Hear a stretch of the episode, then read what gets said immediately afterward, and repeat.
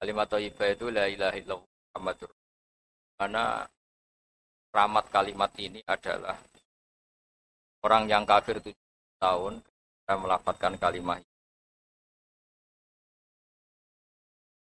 kan dijelaskan kuliah kafir kalau orang kafir mau mengakhiri kafirnya dengan melafatkan kalimat thayyibah maka kesalahan masa lalu itu akan dihapuskan jadi kalimat ini benar-benar sakti di mana orang yang kafir tujuh tahun saja bisa menjadi muslim, bisa menjadi mukmin dan langsung berhak menjadi ahli surga. Kemudian kalimat ini kebetulan nasibnya itu ketika dipakai tahlilan, dipakai ziarah kubur itu terus menjadi tersangka. Ini yang PR-PR. Akan-akan sudah ada kalimat taibah lagi hanya kebetulan dipakai di kuburan, dipakai mitung dinani majid, tujuh harinya majid dan sebagainya. Maka saya sebagai pemerhati itu, saya pastikan bahwa kalimat itu tetap kalimat taibah dan dia tetap kalimat taibah entah dibaca di masjid, entah dibaca di kuburan dan tadi baca pas 7 hari dan 40 hari dan seterusnya. Karena status kalimat ini kalimat yang luar biasa. Hingga Ibnul Qayyim dalam mukaddimah kitab Zadul Ma'ad supaya teman-teman ngelafatkan kalimat ini lebih in ya lebih masuk. Di situ dijelaskan bahwa surga yang semewah itu dengan fasilitas semegah itu, telek itu, permewah itu diperuntukkan bagi yang mau mengakui la ilaha illallah. Surga dibikin segala kemewahannya dengan segala kemewahannya. Yang katanya bapak-bapak per satu bapak dapat bidadari 70 atau 100 sesuai khayal mereka. Itu saya keinginan mereka itu bagi yang melafatkan la ilaha illallah. Neraka yang dibikin se ekstrim itu yang dalam sebuah riwayat diterangkan kalau batu dijatuhkan ke neraka itu sampai bawah menuju tahun. Kita bisa bayangkan itu kalau betapa dalamnya neraka itu karena batu dijatuhkan itu untuk sampai ke ujungnya sana ke cekungan paling dalam itu nunggu tujuh tahun. Itu diperuntukkan bagi yang menolak la ilaha illallah. Di kalimat ini benar-benar kalimat yang menjadikan surga dibikin bagi yang melafatkan dan neraka dibikin bagi yang menolak. Betapa dahsyatnya kalimat la ilaha illallah. Jadi kalimat ini tidak mungkin menjadi kalimat yang biasa-biasa saja. Lalu para kiai-kiai, para wali songo dulu, supaya kalimat ini familiar, dilatih, diulang-ulang. Nah, pengulangan-pengulangan ini butuh momentum. Nah, momentum paling orang ingat mati itu ya ketika orang mati hitung dinari mayat 40 hari mayat ini momentum orang mudah diajak la ilaha illallah diajak wiridan ya gitu sehingga saya pastikan bahwa kultur-kultur ini harus kita bela secara ilmiah, baik ilmiah referensi maupun ilmiah secara sosiologi. Kita ulang lagi. Kalimat la ilaha illallah ini kalimat yang begitu sakti, yaitu tadi sampai surga dibikin sebegitu mewah, itu untuk yang menerima kalimat la ilaha illallah. Neraka dibikin sebegitu ekstrim, itu mengerikan, itu bagi yang menolak la ilaha illallah. Jika dalam sebuah riwayat, diterangkan bahwa la ilaha illallah itu al-mizan. Ukuran kamu jadi hamba Allah itu ya sejauh mana Anda mengakui la ilaha illallah dan menolaknya. Sehingga saking spesialnya la ilaha illallah itu suatu saat ini di kitabnya Sayyid Muhammad halaman 102. Wa fihi aidan an Abdillah bin Amrin anin Nabi sallallahu alaihi wasallam anna Musa alaihi salam qala Ya Rabbi alimni syai'an azkurka Wa'ad'u kabi. Ya Allah, ini Nabi Musa itu kan spesial ya, karena beliau kalimuwah, beliau orang yang dekat sama Allah. Jika mintanya itu ijazah khusus, ijazah yang spesialis hanya untuk beliau. Ya Allah, ajarin saya sesuatu yang dengan sesuatu itu saya bisa mengingat engkau. Qala ya Musa kulla ilaha illallah. Ya Musa, kalau kamu ingat, ingat saya, ingin ingat saya secara sempurna, lapatkan la ilaha illallah. Sekolah ya Rabbi kullu ibadika yaquluna hadza. Kalau la ilaha illallah itu semua orang juga melafatkan la ilaha illallah. Intinya Nabi Musa itu kan nggak ingin lah sama dengan orang NU ya semuanya tahlilan la ilaha illallah. Muslimat, fatayat di Taiwan di mana-mana juga kalau tahlilan la ilaha illallah. Nabi Musa sebagai kalimat itu ingin spesial, nggak mau pakai la ilaha illallah karena itu kalimat yang lazim dipakai banyak orang. Inginnya beliau itu spesialis. Kata Allah menjawab, Qala la ilaha illallah. Ya sudah, pokoknya ngelafatkan la ilaha illallah, kata Allah. Nabi Musa masih mengajukan permohonan, Ya Rabbi innama uridu syai'an takhussuni bih. Saya ingin wiridan yang spesial untuk saya, bukan yang wiridan masal la ilaha illallah itu kan di acara-acara NU istighosa pasti la ilaha illallah. Kira-kira itu ya masa kalimuah sama dengan Banser sama dengan Ansor sama dengan adat NU beliau gak mau inginnya spesial itu inginnya kalimat-kalimat yang spesial. Sekolah ya Musa law anna samawati sab'a wa amiruhunna ghairi wal wa amiruhunna ghairi wal arodi nasab fi kafatin. Ada yang baca fi kifatin wala ilaha illallah fi kafatin atau fi kifatin namalat bihin la ilaha illallah. Sudah Musa yang bisa menandingi beratnya langit bumi itu hanya la ilaha illallah. Kamu jangan minta kalimat yang aneh-aneh. Itu kalimat yang andekan ditimbang dengan langit bumi itu pasti tetap unggul la ilaha illallah.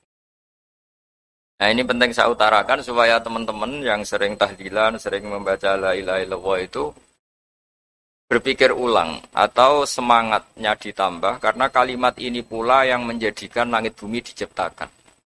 Saya ulang lagi, jadi ketika surga diciptakan untuk yang melafatkan la ilaha illallah, neraka diciptakan untuk yang menolak la ilaha illallah, lalu dibikinlah dunia. Dunia ini dibikin untuk pelatihan la ilaha illallah. Lalu butuh pelatih, maka diutusnya para rasul supaya melatih la ilaha illallah Muhammadur Rasulullah.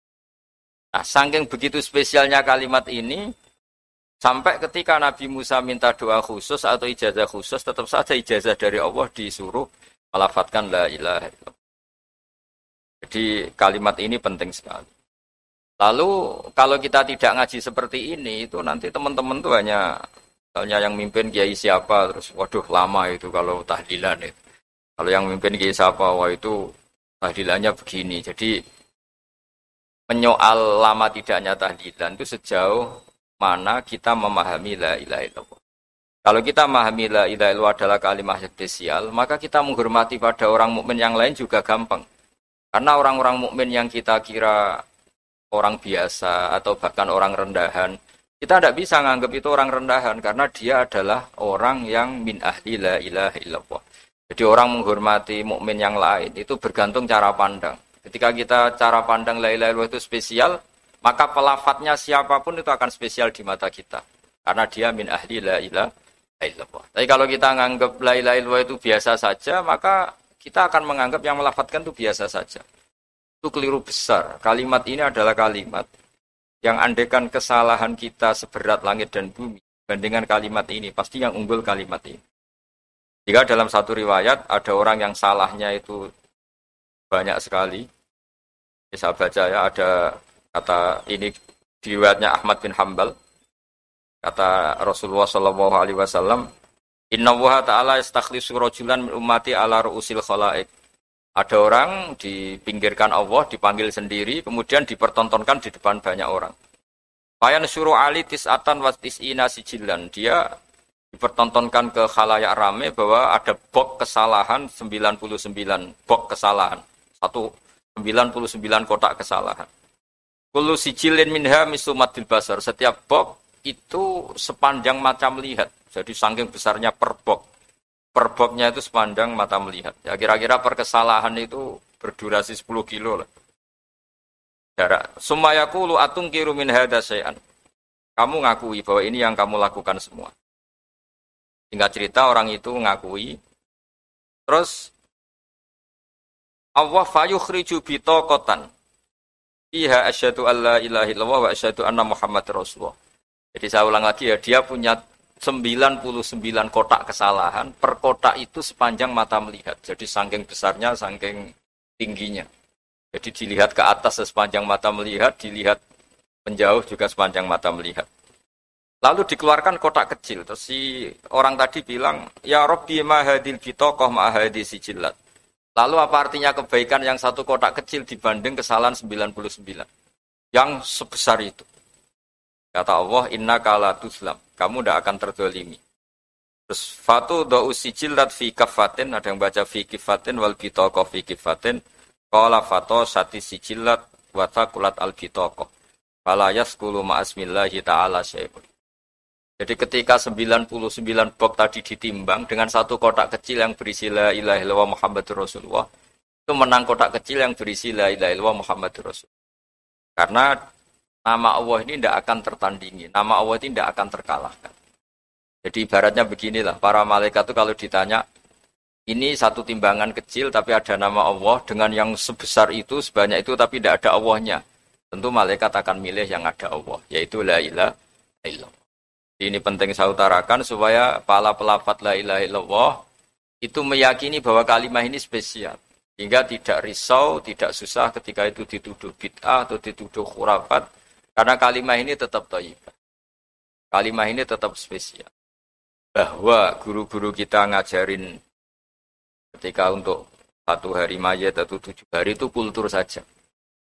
Hingga orang Endo sendiri ya jangan ngelafatkan itu nunggu di undang tahlil kalau undang tahlil melafatkan itu kalau ndak ndak itu ya keliru juga itu ya sama saja salah itu kalimat yang spesial kalau kita bacanya pendak di undang tahlil itu juga salah tapi salah juga kalau kalimat ini menjadi tidak spesial hanya karena tuduhan-tuduhan kita dianggap khurafat atau bid'ah. Jadi saya pastikan bahwa kalimat ini spesial berdasar hadis yang disebut oleh Sayyid Muhammad Qad akhraja Ahmad wan Nasa'i wa Tirmidzi aidan min hadithi Abdullah bin Amr. Terus saya cek di beberapa kitab, di kitab Ithaf, itu ada di juz 14 halaman 636. Diperkuat lagi oleh kitab Ithaf, yaitu karangannya Said Zabidi Sarah Ikhya. Jadi di kesempatan yang baik ini saya mohon kalau melakukan wiridan yang diajarkan para guru itu pastikan referensinya secara detail. Kemudian barokahnya referensi itu kita tidak gamang, tidak risau, tidak gentar kalau ngalami tuduhan yang macam-macam. Karena kalimat ini tetap kalimat toibah. Status permanennya itu kalimat toibah. Bahwa, itu saya ulang lagi, bahwa mungkin kita baca itu dianggap gak tepat waktunya atau gak tepat momentumnya. Itu urusan urusan kita.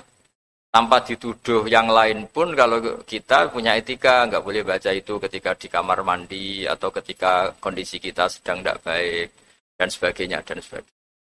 Jadi saya pastikan kata Ibnu Qayyim, kata Ibnu Qayyim ketika ngendikan fadilahnya la ilaha beliau ngendikan kalimat ini itu kalimat yang menjadikan surga dibikin. Ukurannya ya gampang, yang menerima kalimat ini. Neraka yang begitu ekstrim, begitu horor, menakutkan, dibikin juga bagi yang menolak kalimat ini. Betapa kalimat ini yang menjadikan ada surga dan neraka. Ukurannya ya kalimat ini, yang melafatkan atau yang menolak. Nah, dengan spesial kalimat itu, maka terus kiai-kiai mentradisikan supaya sering dibaca, sering dibaca. Satu-satunya momentum yang orang kumpul ya tadi pas istiwasa, pas tahlilan, pas ada orang meninggal atau pas istisqa, pas ya sudah seperti. Terus yang terakhir dalam madhab Abdul Hasan Asadili, kalimat itu harus diulang-ulang. Karena kalimat itu kalau kamu baca secara benar, itu menjadikan alasan kamu diampuni dosa kamu. Makanya dalam madhab sadili itu sebagian madhab itu istighfar itu setelah kalimat tauhid. Jadi ada dua torekoh besar. Yang satu menyuruh istighfar dulu baru kalimat thayyibah. Alasannya suci dulu baru melapatkan kalimat yang suci. Tapi kalau dalam madhab Abdul Hasan Asadili tidak. Kalimat ini itu sudah otomatis istighfar.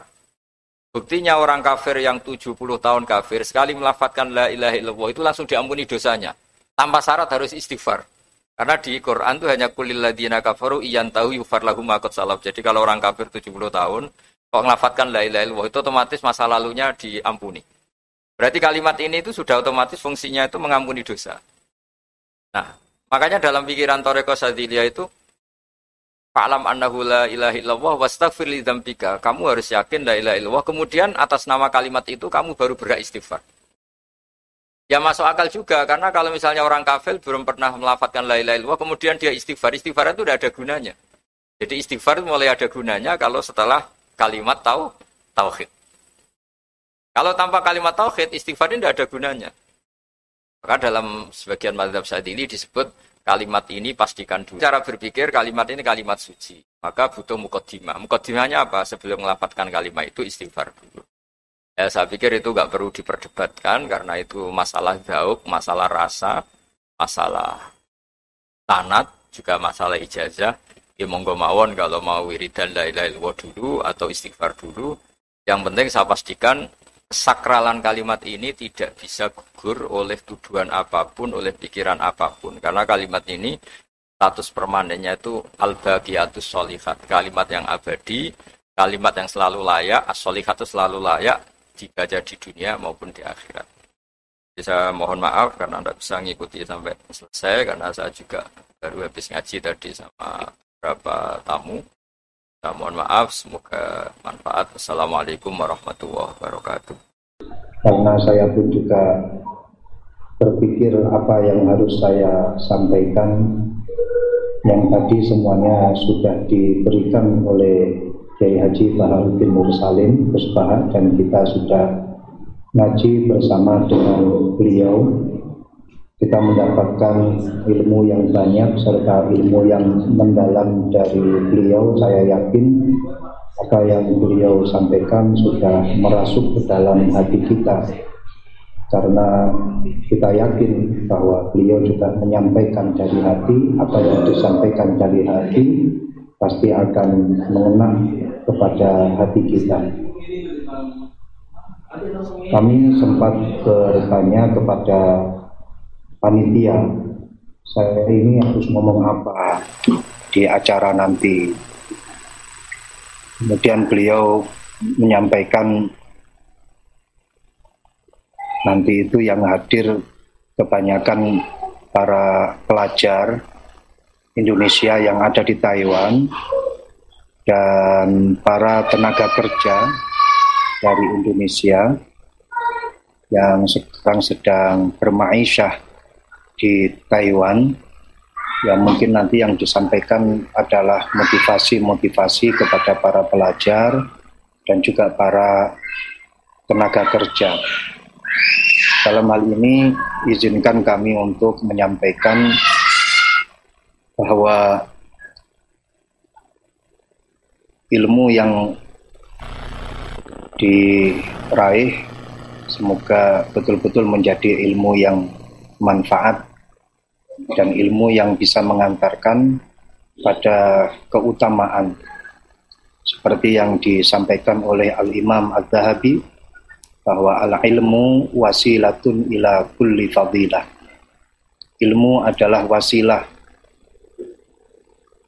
Ilmu adalah wasilah atau lantaran untuk mendapatkan segala keutamaan. Kita pasti hafal dengan potongan hadis bahwa man arada dunya fa'alaihi bil ilm. Man arada akhirah fa'alaihi bil ilm. Wa man aradahuma fa'alaihi bil ilm.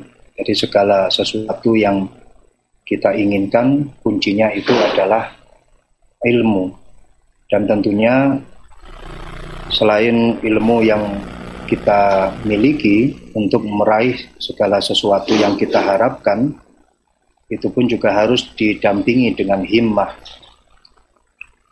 Al-himmah ini adalah sebab di mana kita bisa meraih kesuksesan yang kita harapkan.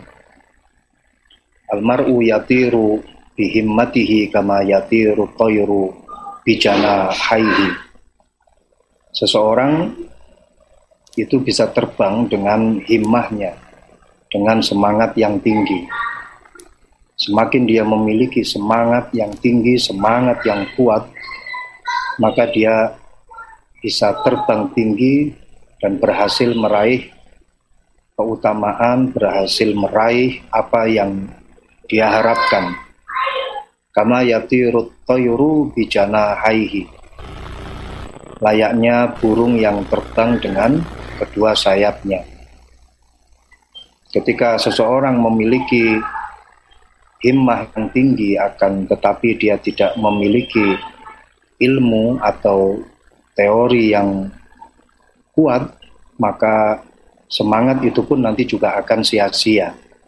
Semangatnya besar, tapi dia tidak mengetahui teori-teori, tidak mengetahui ilmu-ilmu, maka dia akan berjalan nabrak ke sana kemari, dia akan masuk pada lubang yang bukan semestinya. Seperti burung walaupun toh burung itu memiliki sayap Akan tetapi ketika burung tersebut masih belum memiliki teori bagaimana caranya untuk mengepakkan sayap dengan benar, maka terbangnya pun juga akan ngawur.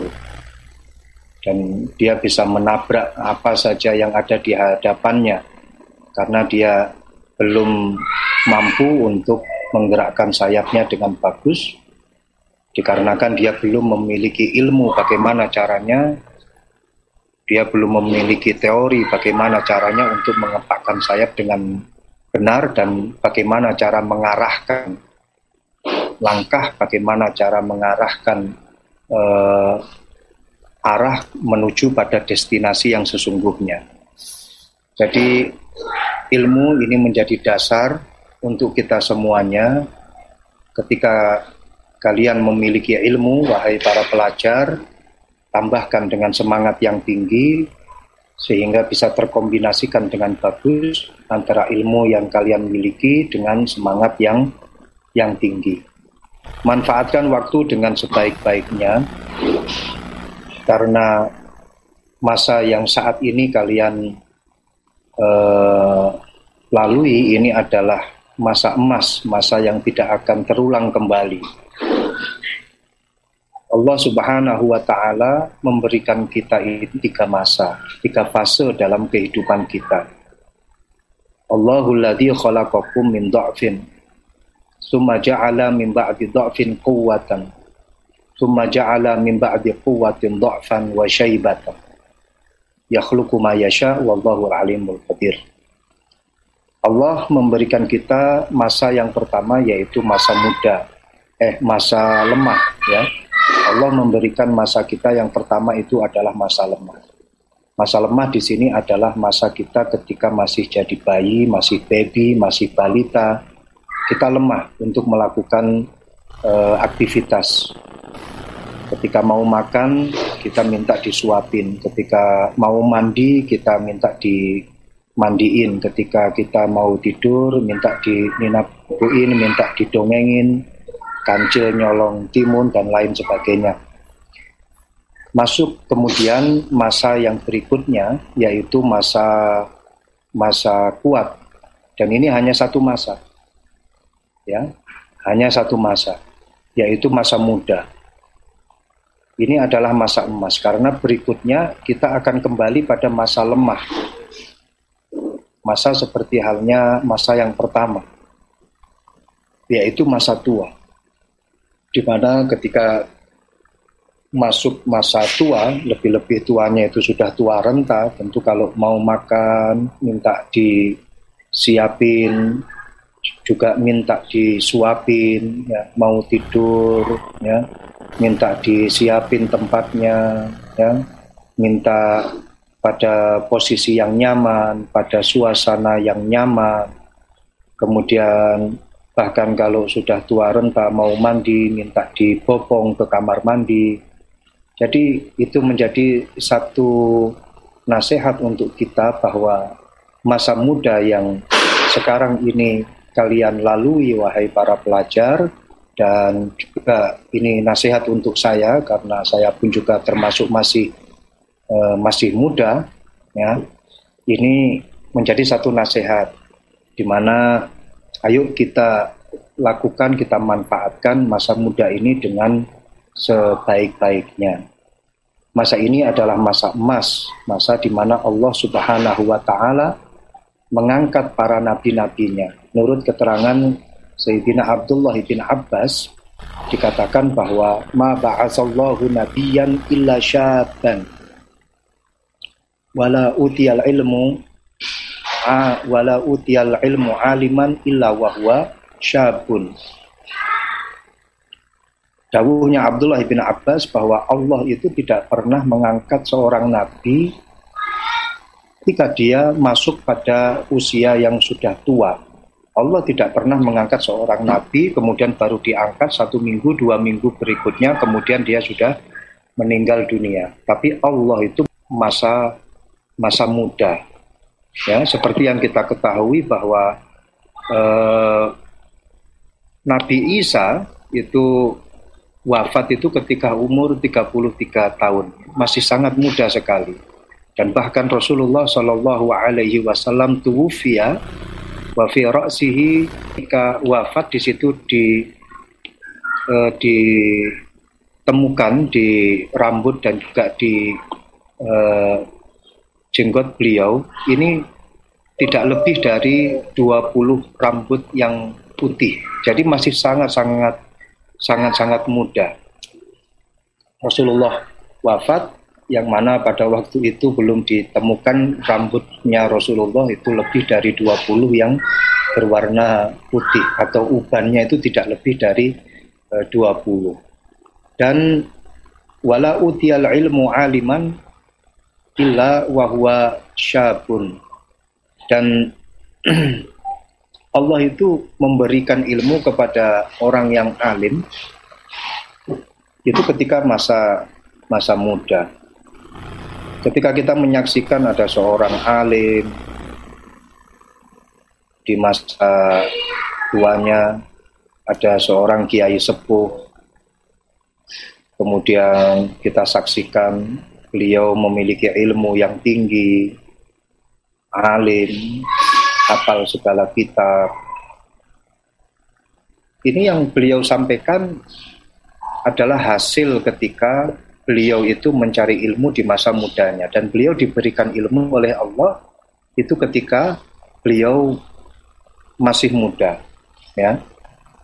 Yang kemudian menetap di dalam hatinya dan disampaikan kepada kita. Memang kita temukan ada beberapa ulama yang dikisahkan di situ memulai belajar ketika masa tuanya Eh, katakanlah seperti salah satu kisah yang meriwayatkan bahwa Syekhul Islam Zakaria Al-Ansori itu pun masuk belajar di pondok pesantren itu masuk ketika sudah tua terus kemudian Al-Imam Al-Qurtubi itu juga ada satu riwayat yang mengisahkan beliau itu masuk ke pondok pesantren juga ketika masa yang sudah tidak mudah lagi, tapi kita tidak bisa terus meniru ah ada ulama yang juga belajarnya itu masa tua baru mulai masuk ke dunia uh, pendidikan.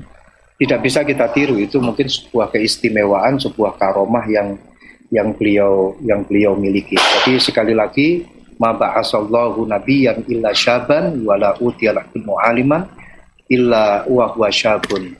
Ya, seperti yang didawuhkan, dikisahkan uh, tentang kisahnya Nabi Ibrahim qalu sami'na fatan ya yadhkuruhum yuqalu lahu Ibrahim yang mana ini menjadi satu jawaban dari ayat qalu man fa'ala hadza uh, alihatina innahu laminadh dhalimin ya.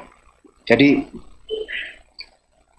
ini menjadi satu nasihat untuk kita semuanya, wahai para pelajar dan juga para pemuda-pemuda yang masih dalam tahap uh, mencari ilmu. Masa depan itu ada di tangan kalian, ya, karena syababun al-yawm rijalun al-ghad. Para pemuda saat ini yang sedang mencari ilmu kelak nanti akan menjadi pemimpin-pemimpin kita, pemimpin-pemimpin umat. Mbah Kiai Hashim Ash'ari juga mengingatkan kepada kita bahwa la khaira fi ummatin idza kana abna'uha juhala wala tasluhu ummatun illa bil ilmi. Tidak ada kebagusan di dalam satu umat ketika para generasinya, para kader-kadernya itu adalah kader-kader yang bodoh, generasi-generasi yang bodoh. Tidak akan ada kebagusan bagi sebuah umat. Wala tasluhu ummatun illa bil ilmi.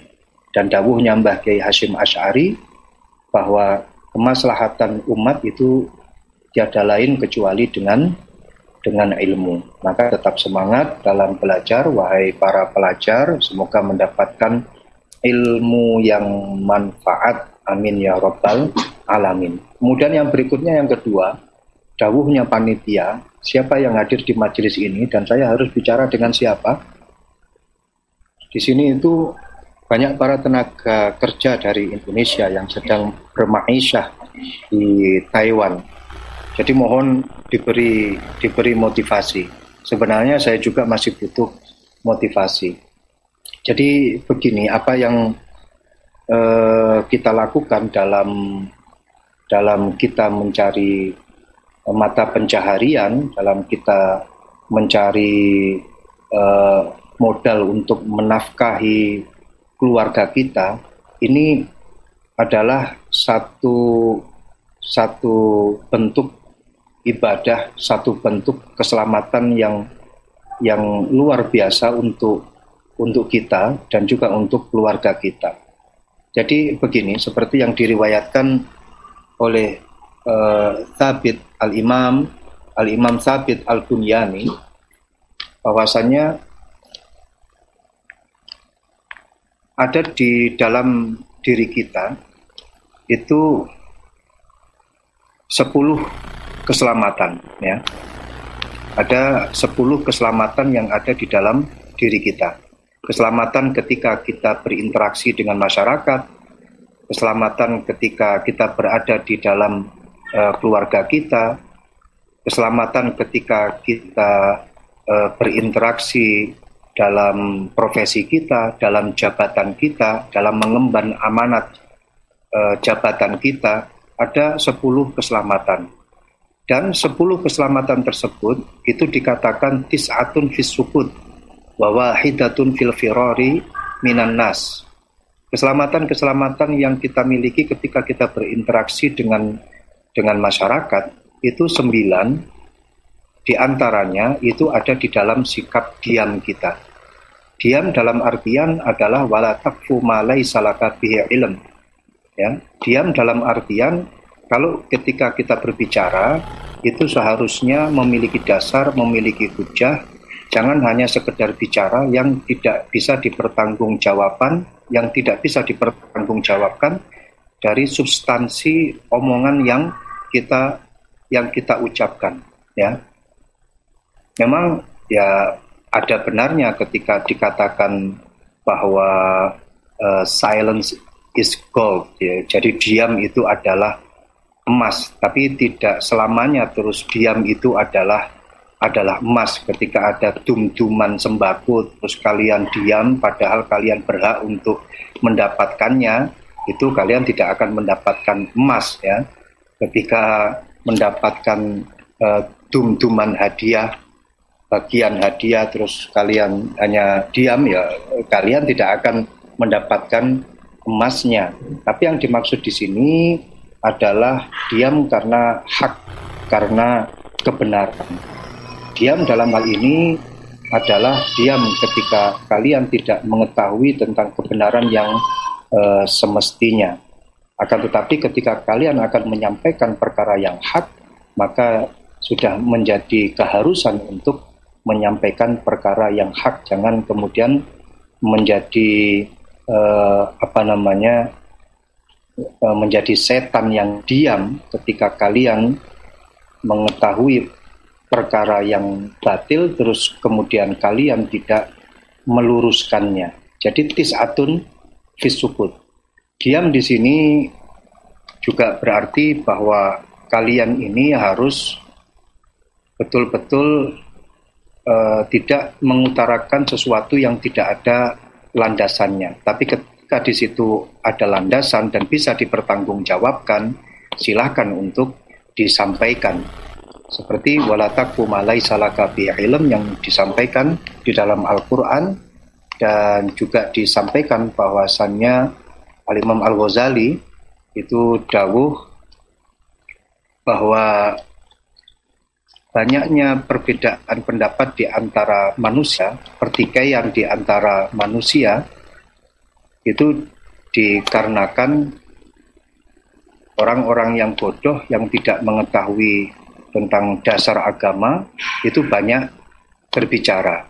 Sehingga beliau menyampaikan lau sakata man la yadri laqallal khilafu bainal khalqi. Kalau seandainya orang-orang yang bodoh orang-orang yang tidak tahu itu diam, maka pasti ya akan kita temukan eh, akan kita temukan minimnya percekcokan di antara manusia atau kebalikannya pertikaian manusia yang ada di muka bumi ini karena banyaknya omongan-omongan dari orang bodoh, omongan-omongan yang tidak bisa dipertanggungjawabkan. Makanya saya juga sering menyampaikan bahwa ketika kita bermedsos, bermedia sosial, ketika kita menyampaikan sesuatu di media sosial, janganlah sering-sering untuk komentar, lebih-lebih komentar itu tidak ada dasar. Ya. Memberikan status yang status itu tidak bisa dipertanggungjawabkan. Ya Berkomentarlah ketika komentar kalian ini bisa dipertanggungjawabkan. Berilah status memiliki dasar. Karena percekcokan yang ada di antara kita ini salah satu faktornya adalah mendapatkan informasi dari orang yang tidak bertanggung jawab dan informasinya itu pun juga tidak bisa dipertanggungjawabkan. Bahwa hidatun fil firori minan nas. Keselamatan ketika kita berinteraksi dengan masyarakat, sembilan di antaranya adalah sifat asukut, kemudian satu di antara sepuluh itu adalah al-firoru minan nas, yaitu uh, la, yaitu keluar dari uh, kerumunan kerumunan manusia dalam hal ini keluar diartikan dia tidak melibatkan diri dalam berbagai masalah.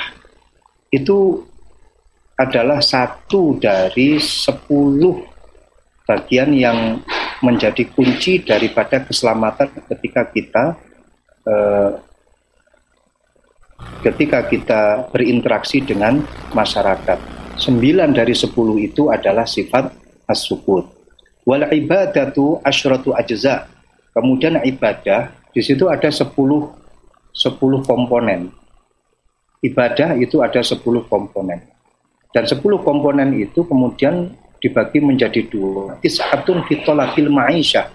10, eh, 9 dari 10 dari ibadah itu adalah tolabul ma'isyah, yaitu mencari eh, mata pencaharian, mencari nafkah untuk keluar untuk dirinya dan juga untuk keluarga bahwa hidatun fil ibadah dan satu itu ada di dalam ibadah-ibadah selain uh, mencari mata mata pencaharian atau pekerja untuk memberikan nafkah keluarga.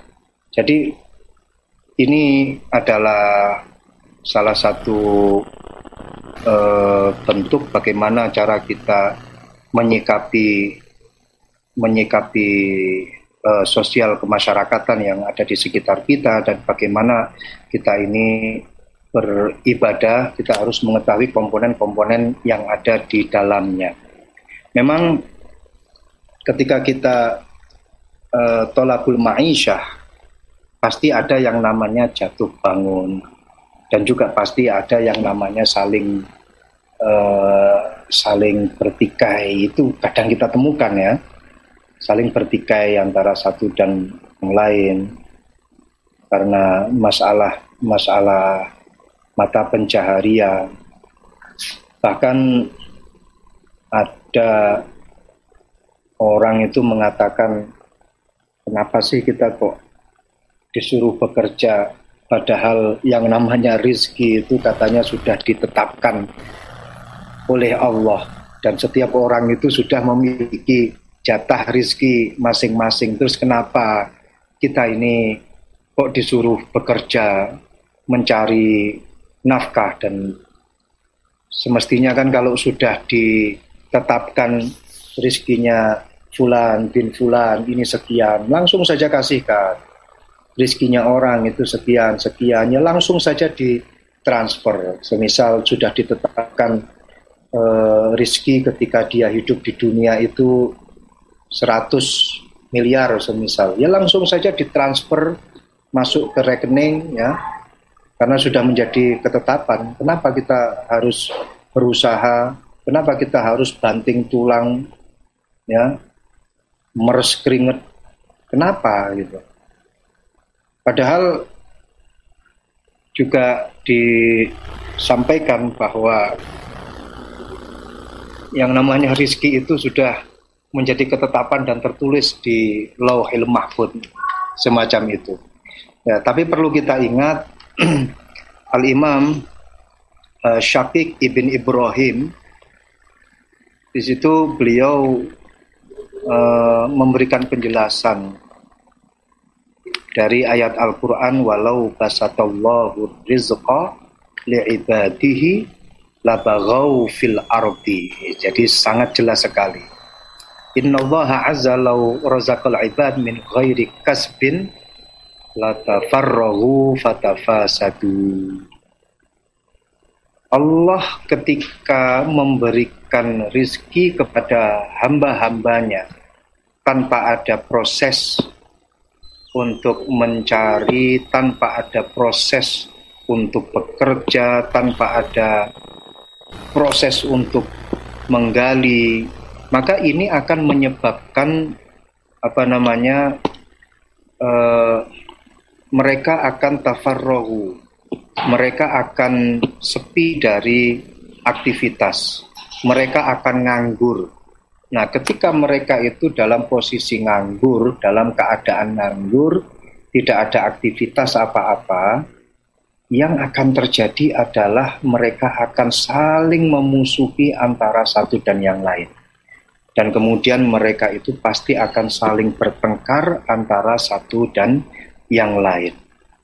Dan ketika mereka mendapatkan kewajiban untuk mencari rizki, ya ketika mereka ada kewajiban untuk menggerakkan tangan untuk mencari rizki harik ya harik yadaka tika rizkuka gerakkanlah tanganmu maka kamu akan mendapatkan rizki maka Allah akan mendatangkan rizki kepadamu tapi sebelumnya harus harik yadaka jadi gerakkan tanganmu ya ketika mereka itu ada aktivitas untuk menggerakkan tangan, untuk bekerja, maka ini nanti akan bisa meminimalisir percekcokan dan pertikaian. Malah justru sebaliknya ya. Ini nanti akan menjadikan manusia itu eh, terminimalisir dari cekcok, terminimalisir dari pertikaian. Kenapa? Karena mereka disibukkan dengan bekerja. Karena disibukkan dengan bekerja, ya, yang pada akhirnya dia akan fokus dengan pekerjaan. Coba kita bayangkan saja mulai dari pagi hari sampai sore hari kita ini bekerja. Terus kemudian pulang ke rumah kita istirahat, ya, kumpul dengan keluarga. Sampai malam-malam istirahat, pagi terus kemudian bekerja kembali dan begitu seterusnya. Nah, tanpa kita sadari aktivitas seperti ini mampu meminimalisir percekcokan. Ketika kita ini tidak ada pekerjaan sama sekali.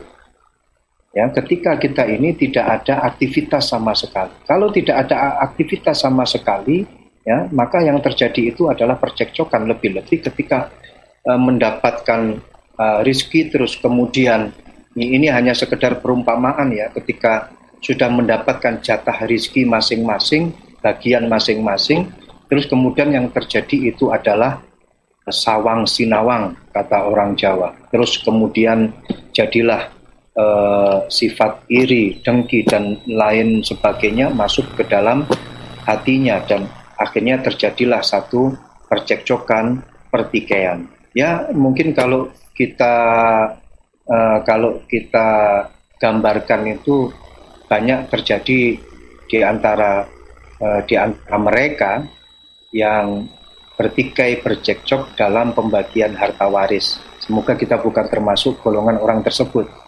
Naudzubillah min dalik. Ya itu kan konsepnya kan sama. Bagiannya sekian, bagiannya bagiannya sekian dan kemudian mendapatkan harta waris sekian sekian sekian ya. Terus kemudian ternyata di situ masih ada rasa sawang sinawang kenapa dia dapat ini dan saya dapat itu.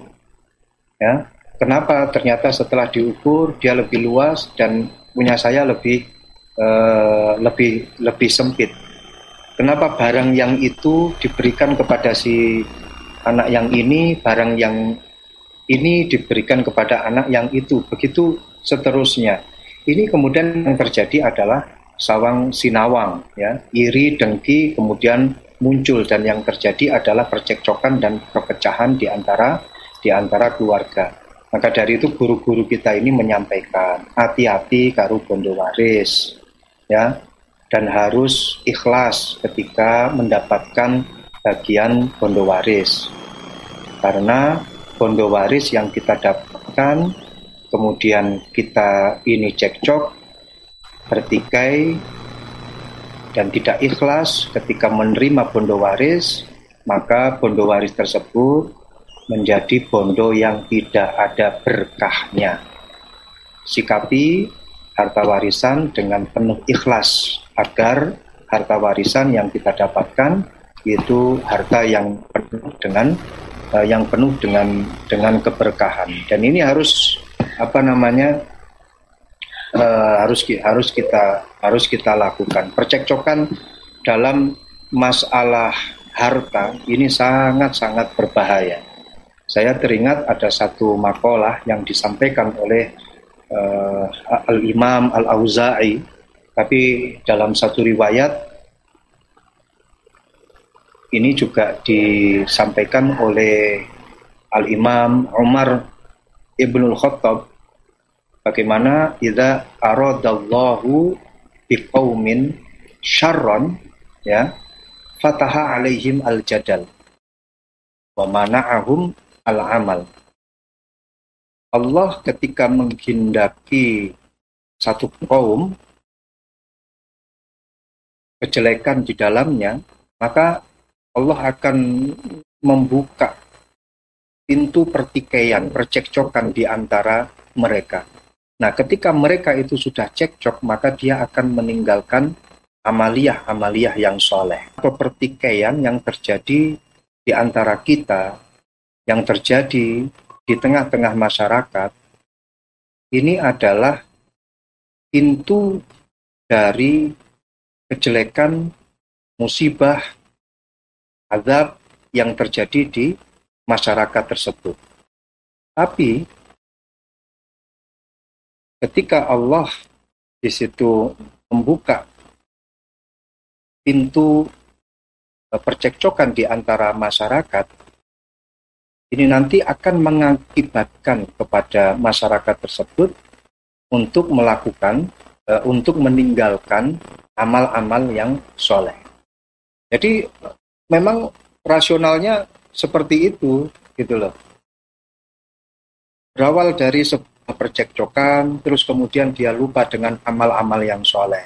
Walaupun toh dia memiliki ilmu yang tinggi, tapi karena di situ dia sudah terbawa dengan percekcokan, terbawa dengan perselisihan, maka dia lupa dengan ilmu yang dia miliki, kemudian dia tidak mengamalkan ilmu yang dia miliki. Nah, setelah terjadi percekcokan semacam ini, akhirnya terjadi musibah di tengah-tengah masyarakat.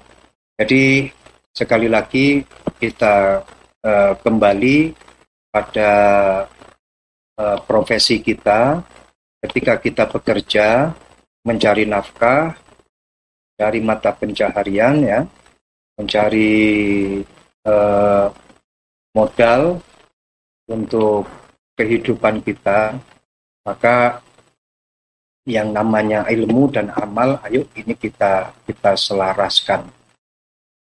Kemudian yang terakhir, yang terakhir dalam hal pekerjaan, manusia dalam pekerjaan itu terbagi terbagi pada lima martabah, terbagi pada lima darajah. Lima tersebut yang pertama adalah man yara ar-rizqa minallah minallahi ta'ala wa minal kasbi bahwa musyrik. Ada orang yang mengatakan bahwa rezeki yang dia dapatkan itu adalah dari Allah. Tapi selain itu dia juga berkeyakinan bahwa rizki yang dia dapatkan ini dari dirinya sendiri, dari e, banting tulangnya dia, maka orang yang semacam ini dikatakan sebagai orang yang musyrik karena dia menyekutukan antara Allah dengan e, pekerjaannya.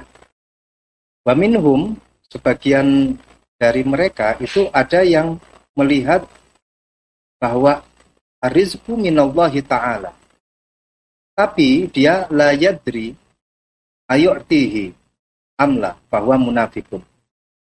Ada di antara mereka yang mengatakan martabat yang kedua ini mengatakan bahwa rizki itu dari Allah. Tapi dia tidak tahu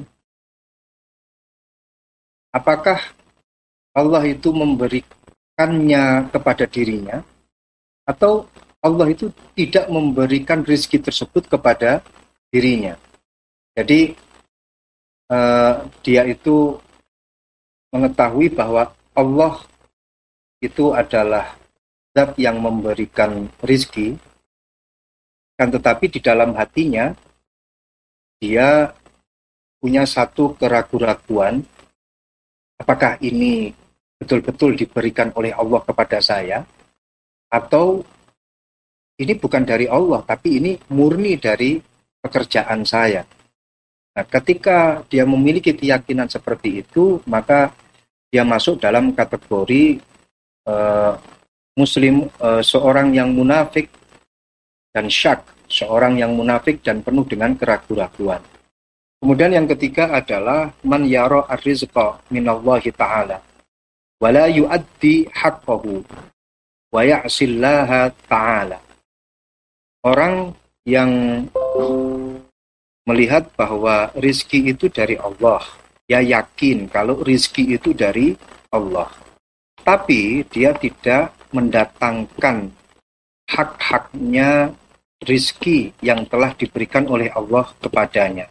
Dan bahkan dia durhaka kepada Allah. Dia dapat kenikmatan dari Allah, kemudian dia malah justru memanfaatkan, menggunakan harta tersebut untuk hal-hal yang keluar dari syariatnya Allah, dari aturan-aturan agama Islam.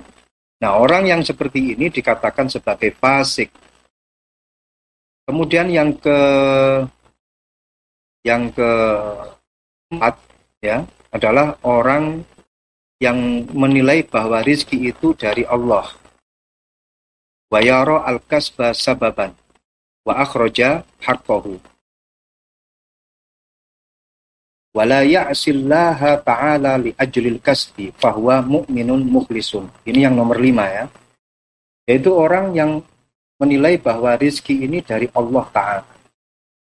Dan dia menilai bahwa pekerjaan yang dia lakukan itu adalah sebab.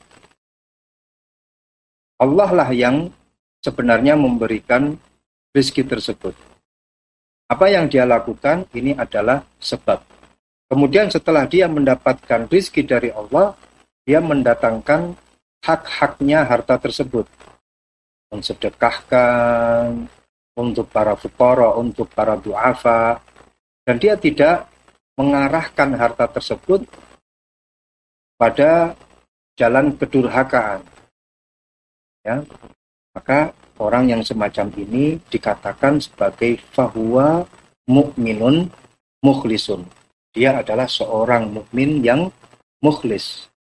Ini kategori-kategori uh, orang yang sedang bekerja, kategori-kategori ketika orang sedang berprofesi, sedang menjalankan amanah pekerjaannya. Semoga kita termasuk golongan daripada orang yang mukmin mukhlisun.